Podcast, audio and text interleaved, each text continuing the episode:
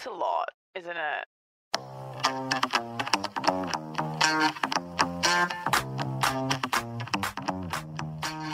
Hey everyone, welcome to another solo episode of It's a Lot with Abby Chatfield.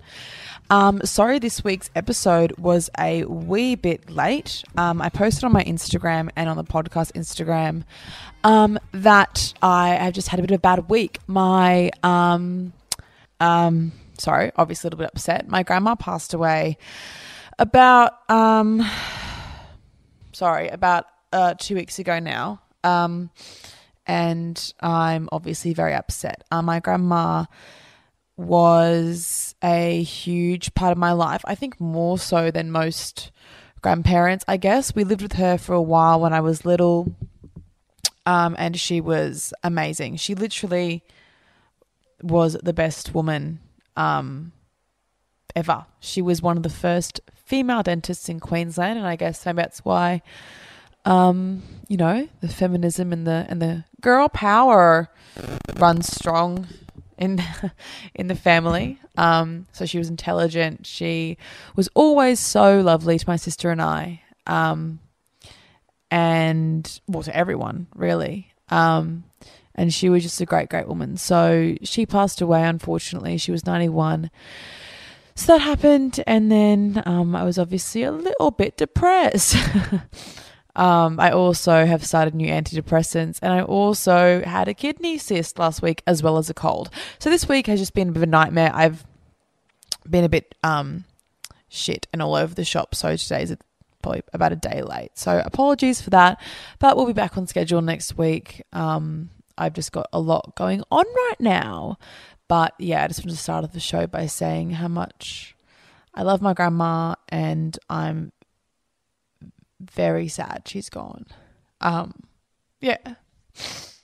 Oh, poor wee grandma. That's okay.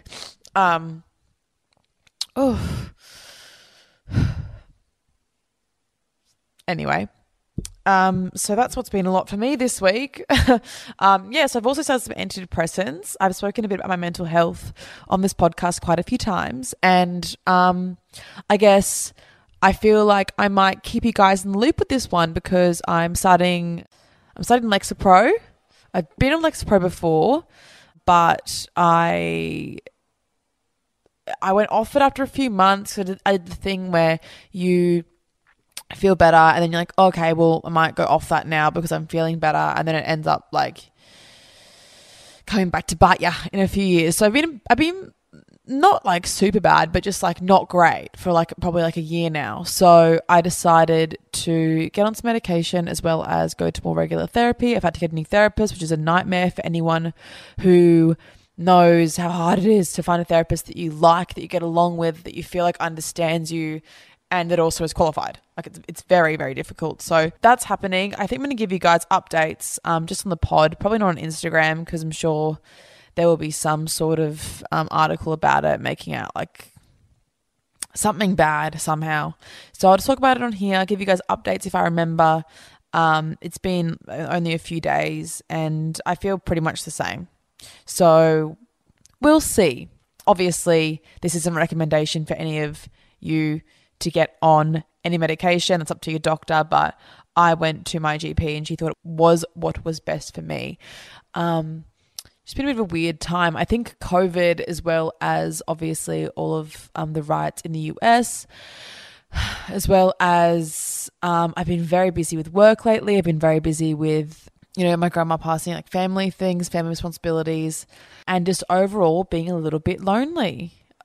Living alone is really quite difficult, and I think it's going to get easier now that we can travel. I think in about a month we can travel again, so I have little things to look forward to, and I can see people that I haven't seen in a long time. But living alone during COVID is hard, though I know that I wouldn't want a roommate, so I'm kind of like, living with roommates or living with a partner or your family is hard in one way, but then living alone is hard in another way. The most consistent form of interaction I have is with people that work at Woolies or at the coffee shop across the road from me. They're like my people that I see every day. Obviously, see my girlfriends once or twice a week, love them. But yeah, I'm sure any of you who are living alone kind of understand. It's been hard, and now that it's ending, I'm trying to get back into the swing of things, and it's a little bit difficult. What else? Merch. Merch is in full effect. I'm really excited for you guys to see what we've come up with. I actually think it'll be really cute. We've also got another little extra bit of merch that I think is going to be quite funny, but I'm going to leave the reveal until it's actually ready and everything's up on the website, because I'm so excited to show you guys. So I'll keep you guys updated with that. But that's pretty much it from me this week. I mean, grandma died, kidney cyst, antidepressants, COVID, lonely, depression. No.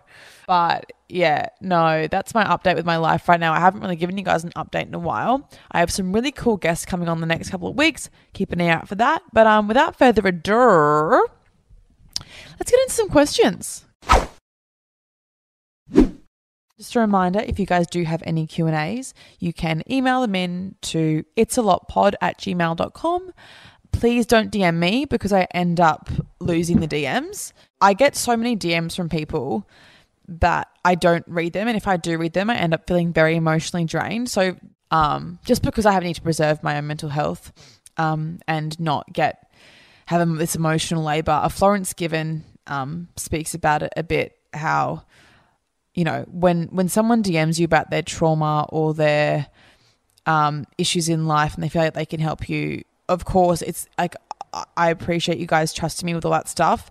But if you're not ready for it, like if you're just looking through your DMs on like a normal day, or if you're already feeling a bit shit, you don't exactly have the capacity to deal with it. Whereas when it's in an email, I go, okay, I'm recording today. I'm going to look through, I'm going to read through, and I can answer better verbally anyway, because texting is a little bit hard. So without further ado, let's do the first question. Abby. Yes. I don't know why I'm messaging, but I'm really struggling right now, and your positivity and vibes are real and get me through, and I love them. Thanks, babe. Bless. I've dated a guy for 5 or 6 weeks during April and May. It was great, but as soon as I noticed a change in some bodily function down there, I asked him about STIs. Good girl. He told me he was all clear, and apparently his ex did have herpes, but he has had testing done and he was all clear, etc. I didn't have any reason not to believe him. He was a Queensland police officer. Okay. A single dad, and I thought he was an amazing guy. We had great, amazing times, but he ghosted me after a couple of days after I asked all the questions about STIs, so this screams guilty. Well, now it's come up that he's given me HSV2. And another police officer friend caught a whiff of me dating him and the ghosting and told me to get tested, as he's one of the biggest man whores and everyone knows he has herpes. I'm devastated, destroyed, humiliated, insanely upset. I'm a single mum, 26, final year of nursing, work as admin mental health unit. Like, I take all precautions to look after my sexual health so carefully.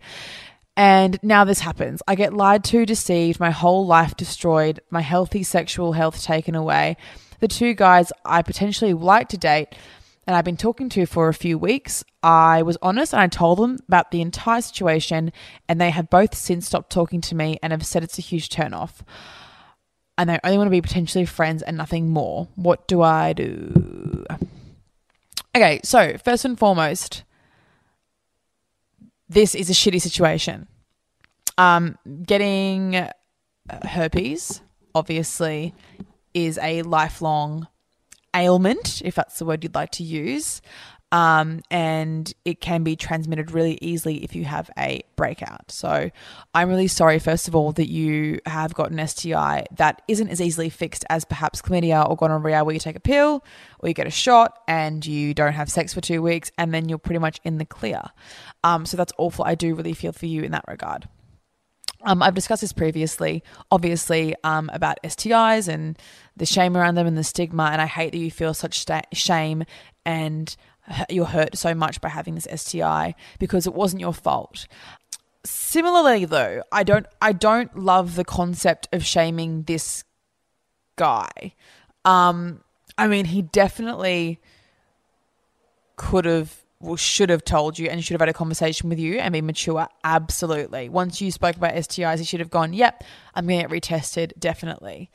The issue is Most STI tests, unless you specifically ask for herpes, ones that I've gotten anyway, are just for syphilis, gonorrhea, chlamydia, and HIV.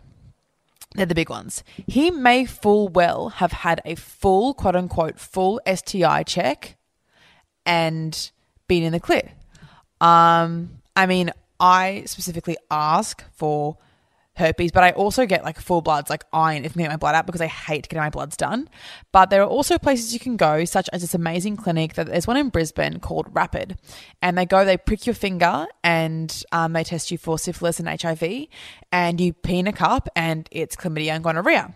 So they are the four big ones you're tested for. So I don't want to immediately put shame onto him for saying he's had an STI check and he's all clear, because I would say if I went to Rapid and got all four tests done, I would go, yep, I'm in the clear. Now, obviously, he should be taking additional precautions because he does have an ex with herpes. Maybe he did know, maybe he didn't know. I just want to put that out there as like a devil's avocado, because I hate the shame around STIs altogether, like entirely. I hate the shame when it comes to the person getting the STI, but also the person giving the STI. From what you've said, though, you know, him being a quote-unquote man whore doesn't particularly demonize him. I think we need to remember that if this was a male-run podcast and they're like, yeah, and she heard she's a big slut, like it's a little bit upsetting. It's a little bit icky to me to be saying that about this guy who gave you herpes. Like I've said before, no one goes out there and purposefully gives people STIs. He could have made a mistake. He could have been embarrassed. He also could have been well aware that you can only transfer herpes if you have a breakout. Maybe he didn't notice his breakout. I think what he's done is cowardly in not coming back and speaking to you and being like, I'm so sorry, I apologize, He should have done that. That is the mature adult thing to do. But I just want to take shame away from the fact that it's an STI and saying that he's a man whore. That makes sense. Now, this still is awful for you, and I'm so sorry you have this STI. So I'm not trying to make it as though you should just get over it and it doesn't matter. It does matter. It's so awful, and I'm so sorry. I think where some more, not anger, some more disappointment should go is towards the guys you're seeing now. I mean, it's totally up to them. Obviously, it isn't something they want to be. They've decided that their, to use the words of Dan Savage, price of admission is that someone they date doesn't have an STI. I mean, that's fine, even though it's a very manageable STI. And you can only transfer if you have a breakout, and if you made them aware, you did the absolute right thing. You did nothing wrong in that regard. I find it really, I don't like the fact that they shamed you. Let me get the wording again that you said they used. They said it's a huge turnoff. I hate that. These two people could have been totally more respectful to you and said, listen, I'm paranoid about getting an STI. I don't want to have a risk of that. I don't want to have a chance of that. I'm overly cautious, and this is something that I can't deal with. My anxiety around this topic is too great for me to deal with the potential of it happening. That's totally reasonable, obviously. But there was shame in that language and saying that it's a huge turnoff, as though you've chosen to have this, as though you can change it. So I'm so sorry for that. I mean, the whole situation is just a bit of a bleh. Like it's just, oh, fuck, this happened. I think all you can do from now on is keep doing what you're doing. Be honest. Tell people you're dating. Do what the person who gave you the STI didn't do. Have a conversation. Be honest. Be open. He definitely should have done that. He definitely should have told you or had a conversation with you after you were kind of questioning some symptoms that you had. He should have gone, you know what, I should get a full check. But this comes back to this whole thing about STIs having a stigma around them, and the fact that people don't know this about certain STI tests. People don't know they aren't being checked for certain things unless they specify to ask to get checked for those things. Similarly, in P tests, you can be tested negative. You can get a false negative in a pee test if you don't pee correctly. I've had that happen to me before, where I got retested again because I knew the person that I had an STI, got tested again, didn't have it, but I just wanted to double check because I was like, that's weird that it's a negative, you know. STIs are tricky. I think there's so much shame around them, and this is why there needs to be more talk about it and more education.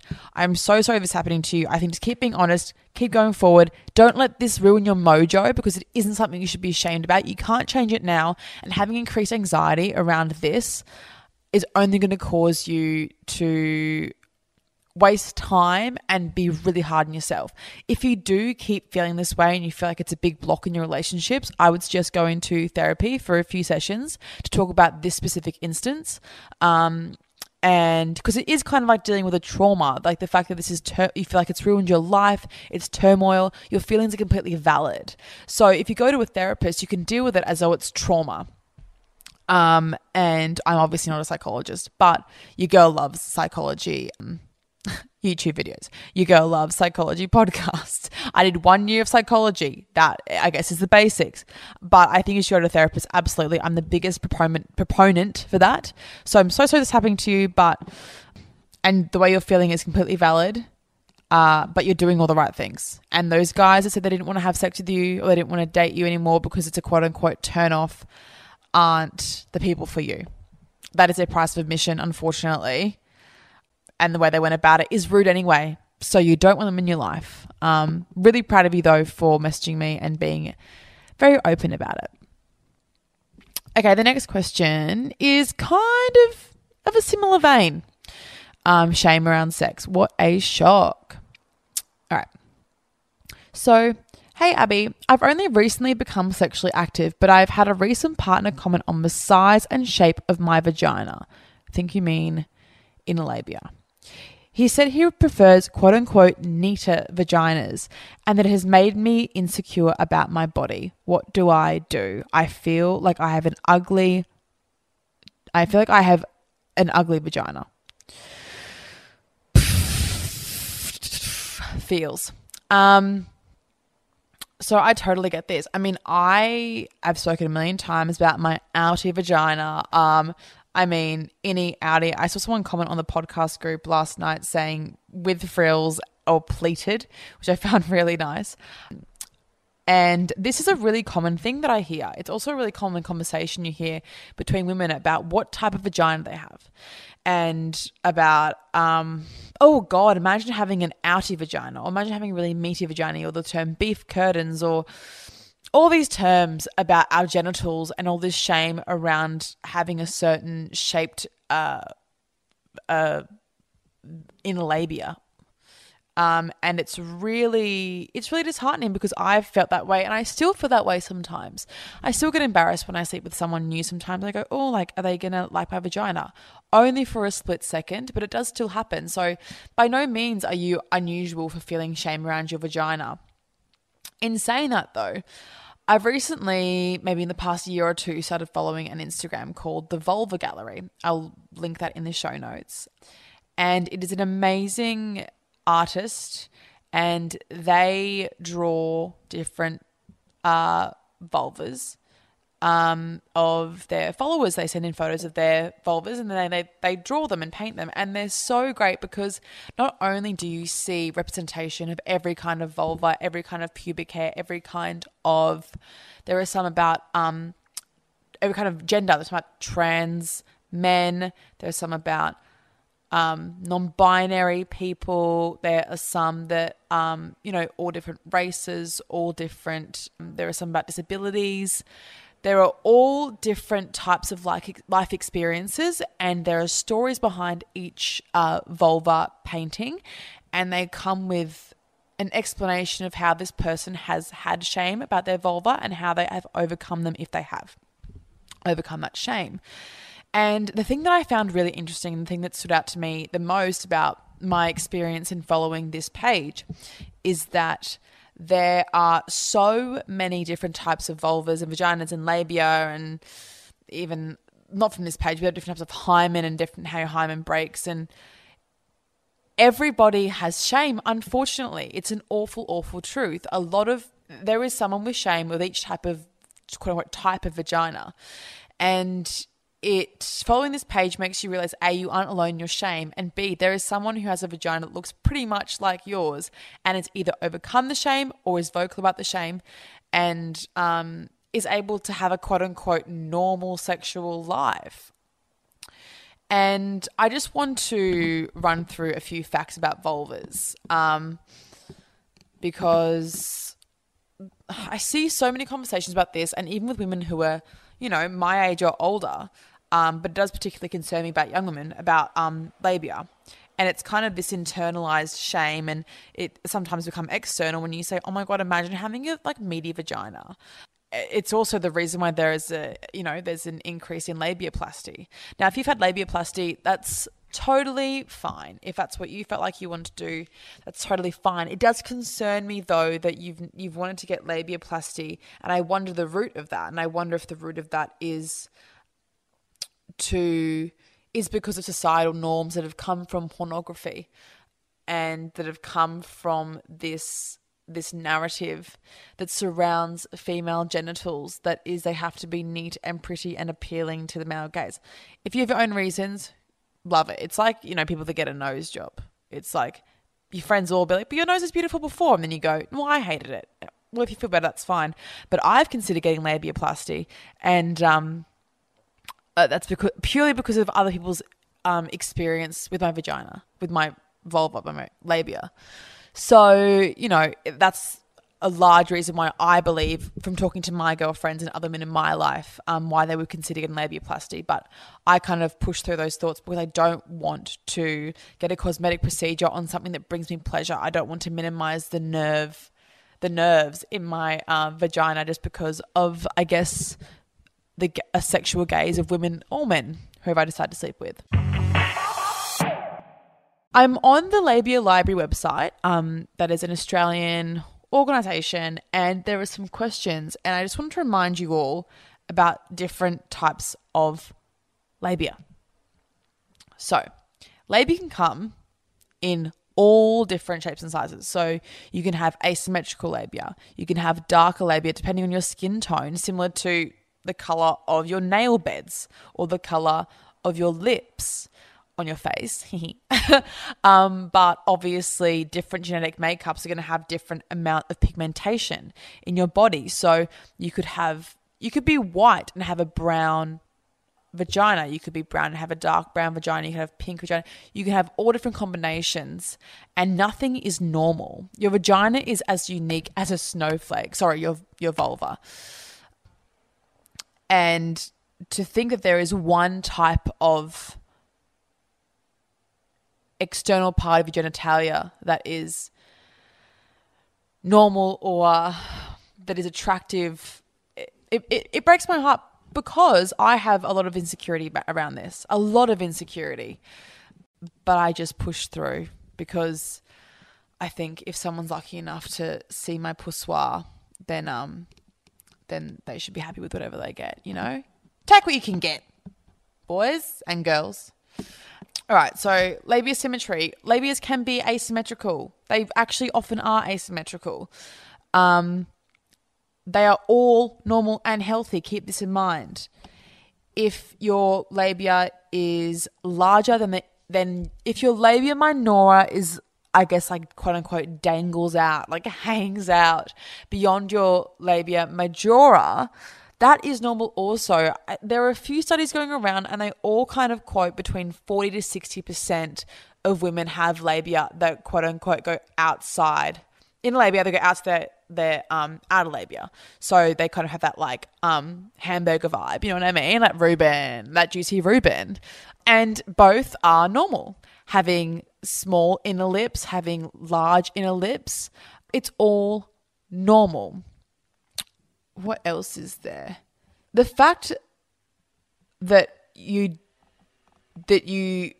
may be comparing your vagina to pornography and you know, other women or societal norms is really, really upsetting. Now, I'm not talking to the writer right now. I'm just talking in general to all of you listening. And if you don't have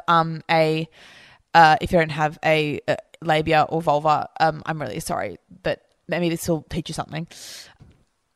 So I was talking to Clementine Ford about this. I'm not sure if it was on the podcast, on her podcast, or on my podcast, or it could have just been having a wine with her.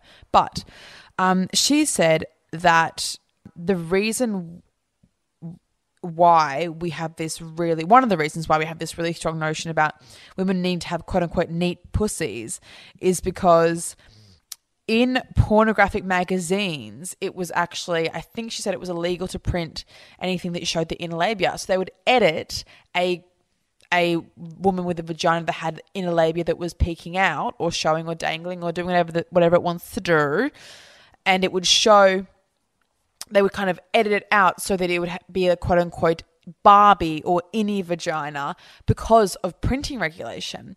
And I guess that notion perpetuated all throughout society, and it continues to happen in porn. And if you're looking at porn star pussies, they're often quite trim on the inner labia. So the media that we consume really affects how we feel about ourselves. And similarly to how porn isn't real sex and how the positions you do in porn won't feel very good. They look good. They won't feel very good often if it's like a produced porno because of spacing and gaps. The labia in porn is also not very realistic. Now, if you have a porn star pussy, quote unquote, fuck yeah. Love it. Love it, babe. Iconic scenes. But if you don't, I want you to try and get rid of that shame. A really good way to do that is looking at media such as The Vulva Gallery. Beautiful Ellie from Comfortable in My Own Skin. Her Instagram is amazing as well. She does portraits of vulva. She takes them with her camera, and she's making a coffee table book. There is also, if you just Google different types of labia, there is so much information on the different types of labia and what's quote-unquote normal. Spoiler alert. 99.99999% of labia are normal, and it's just, this is something I'm really passionate about because I get embarrassed about my own labia, and I think the only way we can break that and stop that shaming of ourselves, stop that shaming of our female friends, even if it's accidental or implicit, and the shaming that comes from greater society, is to talk about these things and be like, well, this is what my vagina looks like. So there we go. Can't wait for the Daily Mail article about that. There are as well, which I find quite fun, these 5 types of vaginas. I'm just Googling it right now. So according to, I don't know, some person has said this, but it actually, from all the vaginas that I've seen in my time, is quite true. So let's see. First one is Mrs. Barbie, which is like I guess your classic porn star pussy. No labia minora. It's all contained with labia majora. Then there's Mrs. Puffs, which is where your pubic bone, I guess, looks quite puffy. And your labia minora may be picking out a little bit, but is not really. Mrs. Curtin's Vibes, which is apparently the most common type of vagina. So if you have a quote-unquote Mrs. Curtin's or an anti vagina, you are normal. The rest of you are normal as well. But I just want to yell it out for the people that have, whether you're male, female, trans, non-binary, whatever you are, if you have a Mrs. Curtin's labia minora mixed with your labia majora, then you're normal. And you're actually the most common type of vagina. It's honestly just as well that people that have these types of vaginas feel shame around them and don't talk about them. And then when all your friends are sitting around going, what's your vagina like? Which I know happens, don't lie to me. You don't talk because you're embarrassed, because it's this internalized shame. So there's Mrs. Curtin's. Mrs. Horseshoe, which is a vagina that opens wide at the top and closes at the bottom, the shape of a horseshoe. And Mrs. Tulip, which is like a tulip about to bloom. So if you Google 5 types of vaginas, you can find this easily. You can see diagrams. If you Google, is my labia normal, you'll find information about that. And yeah, that was a huge rant about labia in general. But your question was, someone said that he prefers needed vaginas. Bin him. That's my answer. Bin him, bin him, bin him, bin him. Ignore the fuck out of him. Block him. Delete him. If someone is saying to you that your genitalia is not attractive enough for them, fuck them off. They can think that. You can have preferences, 100%. You can have preferences, 100%. But to say it, to vocalize it, is not okay. So my answer to that man is see ya. And I hate this when you feel insecure, but I hope my little rant makes you feel a bit better. Post in the Facebook group, guys, if you have any feelings about your vulva. Tell me, let me know. If you have any other resources as well, comment on the thread of this episode in the podcast group that I do every week, because I think it's really important that we start talking about this more. I think it's spoken about as a general topic a bit, but I think we need to have conversations with our girlfriends or, you know, non-binary friends. I don't want to be gender exclusive, sorry, with our friends that have vulvas. You know what I mean? All right, that's enough vulva chat. The episode's going to be called Vulva Chat because, I mean, what else is there to talk about in life? All right, so the next question is, my question for you is around friendships. Just to preface, I'm quite an anxious person, same, and I often feel like that is a barrier to getting close to people, same. Anyway, I'm 23 and suddenly I've come to the realization, meltdown, lol, feels when you have a quote-unquote epiphany, but it's actually just a mental break, me, that I don't have very many close friends. I've always had heaps of people I consider friends, but I'm not close enough to any of them to feel comfortable to my true self around them. I always see so many people having that BFF or group of besties that talk about everything, see each other all the time, and are there for each other and through everything. And I honestly feel like I miss out on that. It's kind of an embarrassing thing to admit to, so I think that I've pretended I'm fine with only having distant friendships to preserve my ego. But lately it feels all-consuming and has taken me to some dark places. I've also been reluctant to call myself lonely because I have a boyfriend who I love and we live together, so it's not like I have no one to talk to. The thing is, him and I have hardly anything in common, so I feel like I need others to relate to. I also don't expect one person to be everything to me. Good girl. I guess my question is, how do I just develop close friendships with people? And if you can't answer that, how do I learn to be happy without them? Sorry that this is all over the place and such a long-winded question, but I thought context may help. No, it's fine. Totally fine. Okay, bit to unpack here as usual. Let me have a sip of water because, God, I've been talking about vulvas for 25 minutes. Okay, so first and foremost, I totally understand that anxiety being a barrier to get close to people. Definitely, because you're scared. I don't know what your background is. I don't know what your family history is, but, you know, you get scared of abandonment. You get scared you're too much for people. You get scared that people aren't going to like you very much if they find out what you're actually like. So therefore, you have these very surface level friendships that are, hey, how are you? Oh my God, funny. I'm funny. Here's a joke, blah, blah, blah, blah, blah. Let me entertain you. And then I'll go back home and cry because I'm sad that I don't feel connection with anyone. I get a lot of DMs about my friendship group and how lucky I am to have them. And we always say to each other how lucky we are to have each other. I have the most amazing group of girlfriends, but I wasn't always like that. I didn't always feel that close to a group of women. In high school, I felt like I was in the quote unquote popular group, but I felt like I didn't have any really, really close friends. I felt like I didn't really quite fit in. And there are a number of reasons for that, but I get this feeling of having a big group of friends and not feeling like you connect with certain people. It wasn't until I got my job at a bar and I found all these groups of women who were amazing and smart, and I would choose to be around them rather than being forced to be around them like I was in high school. Now, you don't say here whether or not they're your school friends. You're 23, so it's quite possible that it is your school friends. And I think my first bit of advice, assuming that it is your school friends, is to find friends that you do not go to school with.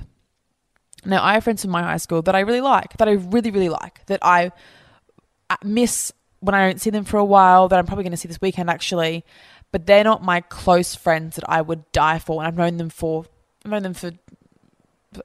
13 years now. The friends that I love so much are ones that I found along the way, and actually are probably my shortest friendships. And there's no shame in that. I found them in the weirdest ways. I think it's a totally normal thing for you to feel like you want to have someone besides your boyfriend to talk to, and saying that you guys don't have much in common isn't necessarily a bad thing, I guess. Though, I mean, I'd love to know what you're talking about in particular. Like, is he like, I mean, let's not get into that. You're not asking for advice on that. I'm not going to pry, but you're totally right. One person cannot be everything to you. But it might be hard to find the energy or the will to put yourself out there and make new friendships because you feel like you have that person anyway. So you don't want to risk the rejection of a friendship or risk like getting close to someone and maybe you don't get what you want from that relationship as fast as you want, or something doesn't turn out as well as you'd like it to. And so you stick with your boyfriend. I've done that as well. I'm saying all this from personal experience of before I met my beautiful girlfriend that I would literally do anything for. I felt lonely, but I had all these friends. So don't feel like you can't call yourself lonely unless you don't want to. That's fine. But I was quite lonely, and I would go to all these parties every weekend, and I would like see everyone. But it's just that surface level friendship that isn't as fulfilling. I have maybe like 10 really close friends that aren't all in the same group, and I've met them in really weird ways. I think the first thing is to. And this is the same as dating, and it's such cliche advice, but put yourself out there. So I have a beautiful friend, Simon, and we've only been friends for about 6 months. You may have seen him on my Instagram stripping for me one night after we went out together and pouring water all over himself. He is the best. But we became friends because he messaged me when he was drunk one night on Instagram after I was on the show, and he was like, if you ever need a gay to hang out with in Sydney, hit me up. And I was like, oh yeah, my God, like fun. And I followed him, and I followed him for a while. And then one day I was in Sydney, and I was like, I'm just going to ask him if he wants to have a drink. Like, what's the worst that happens? We had a drink, and we just immediately bonded. And I would say he's one of my closest friends now. We have a FaceTime call, usually once a fortnight for about 2 hours. And that all came because I was like, I was so nervous. I was so scared. It was like worse than a first date. But I was like, fuck it. He's offered to have a drink with me and hang out and be friends. I'm just going to do it. Fuck it. So that's my first thing. If people ask to hang out with you, just go. Even if you feel like you aren't as close to them as you want to be to hang out one-on-one, then go. That stops me a lot as well, or used to stop me a lot, was when I would be nervous to hang out with someone, just them, because I'd think, oh my God, what if we have nothing to talk about? And what if it's awkward? And if it's awkward and nothing to talk about, you can just go home, or you can get your friend to call you, like on a date, you know. Christabel, you guys know Christabel. I love her very, very, very much. She's my best friend. I love her. I've known her for years around Brisbane because Brisbane is the size of one single peanut. For those of you who live here, you will know everyone knows everyone. And we only became close when the show was airing because I was obviously really upset about everything that was going on with it. And she was like, do you want to come over and watch an episode with me? And honestly, I was so emotionally drained, and I just wanted to hang out with my normal friends. But I was like, you know what? I haven't seen her in like a year or so. I may as well just go over to her house and, you know, after work and hang out. She got me flowers. She got me some cheese, which is now a foundational tenet of our friendship, cheese. And we had an amazing night. And I wouldn't have gone. I had to push myself to go. And I was so scared of hanging out with someone that I wasn't really close with and hadn't really seen sober, I think, ever. We just saw each other out all the time at clubs. And now she's my best friend. And I like, that is a friendship that I get a lot of DMs about, being like, I'm so jealous of you and Christabel. We were really friends for like a year, this like that close of friends. So I think that's my number one thing. Ask to hang out with people, and hang out with people even if you're scared it'll be awkward. Just do it. Just do it. Like, the worst that happens is you've wasted a few hours at lunch or something. But often you'll find that it's actually really easy to make those friendships. Now, the thing about your anxiety and your what I think you're scared of opening, you know, you're scared of opening up to other people, maybe to peers. I think it would probably be beneficial to you to, I'm sorry, this is always my advice, but go to therapy. I tell all my friends go to therapy. I think everyone should go to therapy for 1 or 2 sessions, particularly if you have a specific thing you want to get over. So I'm just generally anxious, generally depressed, and generally have issues with abandonment. So that affects my other relationships. So I'm a bit of work, but I think when it comes to specific things like this, you can definitely figure out what you actually want from your friendships and how to get there through therapy. There's also a heap of networking and female events that will happen post-COVID that I think are fantastic. I'm planning on having some live podcast shows that are really exciting, and doing things like that and going alone will be so beneficial. I went to this amazing thing with Kim Cooper in Geelong, and some of you might have been there that are listening right now, but that was great. And there are a few women that went alone, and they made some beautiful friends. But at the end of the night, they were all singing and dancing at a pub down the road, and it was just so nice. So I think put yourself out there, and it's actually easier to put yourself out there in a friendship way, because with a dating way, it's like, oh, I'm gonna get rejected, how embarrassing, I'll be lonely, and I just want one person, not be lonely the rest of my life. With friends, you can try again and again and again. You can add friends, you can keep trying to get more confident. I would say a lot of my close friendships have all come from taking that chance, and even though I've been scared to hang out with them, spending a day with them and just being obsessed with them, like loving them. If there's someone at work that you kind of vibe with, be like, do you want to drink after work? Or like, do you want to go to the gym together? Do you want to go for a walk together after work one day? My friend Charlotte, you guys might have seen she was on the podcast one time. She and I met because my first day at my new job, I liked her dress. And I was like, I love your dress. Where's it from? She told me. And I was like, okay, cool. And then I was like, oh, I'm going to gym this afternoon. Do you want to come? Went to gym. We're inseparable. Inseparable. Because we were like, oh, let's go to gym and like hang out. Because we both kind of were nervous, I think, at the time, because it's weird making new friends. So all that aside, all of my tangents about my friends, you aren't alone in feeling this way, and I'm sure a lot of people can relate to you in feeling lonely and like you only have service level friendships, but it just takes that little extra plunge. I don't think you need to learn to be happy without friends. I think you will find friends. I don't know what you do for work, but I'm sure you'll meet friends through work. You'll meet if you work in a male-dominated industry, ask the guys to bring their girlfriends, hang out with the girlfriends. You'll then meet their friends. My eyebrow lady, I love my eyebrow lady.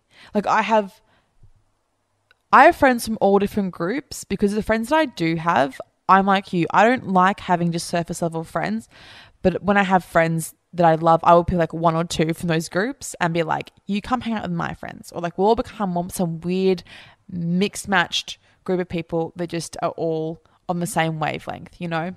So go to more events, put yourself out there. I think you can also do Friendship Bumble. Don't quote me on that, but I think that's a thing as well. And don't be afraid to hang out with someone one-on-one if you haven't already got a pre-existing relationship. Good luck. Let me know if you find any friends. Let me know if you come to a podcast live show. Maybe you can meet some friends there. I do feel for you though, and you aren't alone. I really, really think you can do it because you're very self-aware, and I know you poor Dal. I get how you're feeling, and I actually almost cried reading your email because I understand. So you aren't alone. All right. Hi, Abby. Prepare for a rant. I love a rant, so like hit me. Something I'm battling constantly lately is encountering men who don't like an intelligent woman. Preach. I've been corrected by men who are actually incorrectly correcting me. Holy shit vibes. They get pissy when you challenge their point of view to the point where they turn it around and say, I'm offensive, and storm off. Yeah. You're so emotional. No, you're the one storming off. Or they condescendingly say, let's agree to disagree. I'm just being devil's advocate. At work, I ask challenging questions. They will ignore me or respond whilst looking at someone else. I get mansplained to a lot. I work with engineers. Fair. I'm beyond mad. I'm fucking over it. I'm just at a point where I'm realizing the majority of the population are fuckwits, and I get annoyed at other women who downplay their intelligence just to fit in when being around men. Would love to know if you and your listeners have encountered this also. How do you manage these situations? When is enough enough? Oh, literally my life. So for those of you who don't know, I used to work in property. And property engineering, I guess they're probably the two biggest, investment banking as well, I would imagine, are the huge male-dominated industries. And like a lot of industries have these issues with men, but these three industries, from women that I know that have worked in them and from going to uni with all the men, are the worst for it. So I totally get your pain. I think the number one thing to remember, if we're talking about it in a professional context, is I guess you're winning, you know. If they incorrectly correct you, correct them back or ask for their evidence. Do it calmly. Talk to them like they're giving information. So you say if you're like, so the answer is, yeah, so the answer is 23. I'm just making this up. I don't know, engineering chat. The answer is 23 meters. And they go, it's actually 46 if you work it out like this. And just go, oh, is it? Can you explain to me how that works? I know it's a little bit playing up to the I'm dumb. I'm a dumb woman, I understand. But if you turn it back on them and get them to explain themselves, they will realize how wrong they are, and you'll also kind of embarrass them. And I'm not opposed to embarrassing a mansplainer. It's like when men in the office, I'm sure you get the same shit as this, when they will say sexist, racist, homophobic, transphobic, all the xenophobic, all the awful, ridiculous fucking jokes, quote unquote jokes that are not funny, no comedic value. When they say those in the office, all you've got to do is ask them to explain themselves. That's all you've got to do. Because once they start to explain themselves when they're mansplaining you or when they're explaining their racist joke, they realize how ridiculous they sound. So keep asking questions. Keep doing what you're doing. Keep asking those challenging questions. I do, though, empathize with you on such a deep level about someone responding to you, a man responding to you while looking at another man, or talking to something that's your work or your expertise and they're looking at a man. That was one thing that really irritated me, and no one really empathized with me when I worked in property. They thought I was being ridiculous or emotional, or I was being dramatic to care about that. But it is something that really upsets you because you feel like you're invisible. You feel like you aren't in the room and you feel like you don't deserve to be in the room. And it's only amplified by the way I'm sure you're treated in other instances of your life and other instances of your work life. So I think that is unfortunately something that you're going to have to accept. And I usually come, you know, try and fight back on little things. Try to get men to explain to you. If men ask you to do things that aren't your job, get them to do it. Explain to them once how to do it and then don't do it again. It's just admin tasks. If something irritates you, speak up and say why it irritates you and why it isn't right. But unfortunately, these are things that are indoctrinated into men from birth, particularly white, wealthy men who have gone to a private school, which most of the men that I worked with were. Not to say that all men that went to a private school are bad people, but it's a common thing that they have the same sort of experience, and it's only amplified by the vacuum that is working in one of those industries that perpetuates this culture. So I understand. I left those in that industry that would drive me insane because it was getting to a point where, well, my career in other ways was taking off, and I could earn money through Instagram and the podcast, and I could have alternative ways to get income. So I'm not telling for you to leave because I was in a very, very lucky and unique position. But even before I went on The Bachelor, I was at a point where I was like, I have to change industries. And it was only because of the men that I worked with. How disappointing is that? That I was going to leave an industry that I actually really liked the work. I really liked the concepts. I really liked the material. But I would sit at my desk and I would get enraged. I would literally shake with rage and cry with rage in the bathroom because there were so many little things all day, every day that was so passive aggressive. And perhaps they weren't even particularly offensive to me. They were just racist. They were just fucking racist. And they would be homophobic during the plebiscite. There was a lot of homophobia then. And I just thought, I am purposefully putting in so much energy into this. I need to either find a female-run agency and work there, or I need to leave the industry because it was damaging my mental health that much and it was making me want to not go to work at all. So if you're at that point, I think it's important to consider your options. I'm not saying quit. I'm not saying give up. I'm just saying if you do everything you can, if you are polite and smart and work hard, which it sounds like you are, and you still are getting nowhere, and in fact it gets worse, consider other options. And I people mightn't agree with me then, but that's the way that I felt. I quit, I left, and I will never go back to property because those men that I worked with ruined my love for that industry. I also wasn't taught very much when I worked in the industry because I thought that I was dumb. They didn't think that I was good enough to do it. And I could see that my career was on a trajectory that was at about a 40% of the rate of the men that worked with me that I taught, that I would help in uni with assignments, because everyone goes to uni at the same place in Brisbane basically for property. So there were men that I went to uni with that I would help in uni with basic theory, and then they would be skyrocketing in their careers and I'm staying stagnant, and it just was too much for me. I will never ever go back to that industry. I think it's a revolting industry for women in my experience. People can argue, but if you disagree, don't tell me, because my experience was at that. I think it's revolting, and my female counterparts and I have spent many lunches, many wines, many drinks talking about it. So if it gets to that point, don't be ashamed to either make a big move for yourself. That could just be changing agencies, or reconsider if you can do this for 40 more years in your career, because I couldn't. I wasn't strong enough to do it. I didn't want to. If it's in regards to, though, this is just an interesting thought. I don't think you were asking this, but we can just talk about it anyway. I'm just thinking in regards to dating, this is something that I find really difficult as well, because when it comes to dating, it's pretty common knowledge that men want to date or marry, quote unquote, down. They want to date women who are not as successful as them, not as quote unquote intelligent, what even is intelligence, you know, that aren't very, like, quote unquote, I hate this word, but feisty. But they're not intimidating, basically. They aren't powerful. I guess that's the best word. They don't want women that are powerful. So it can be a challenge to date when you have your shit together.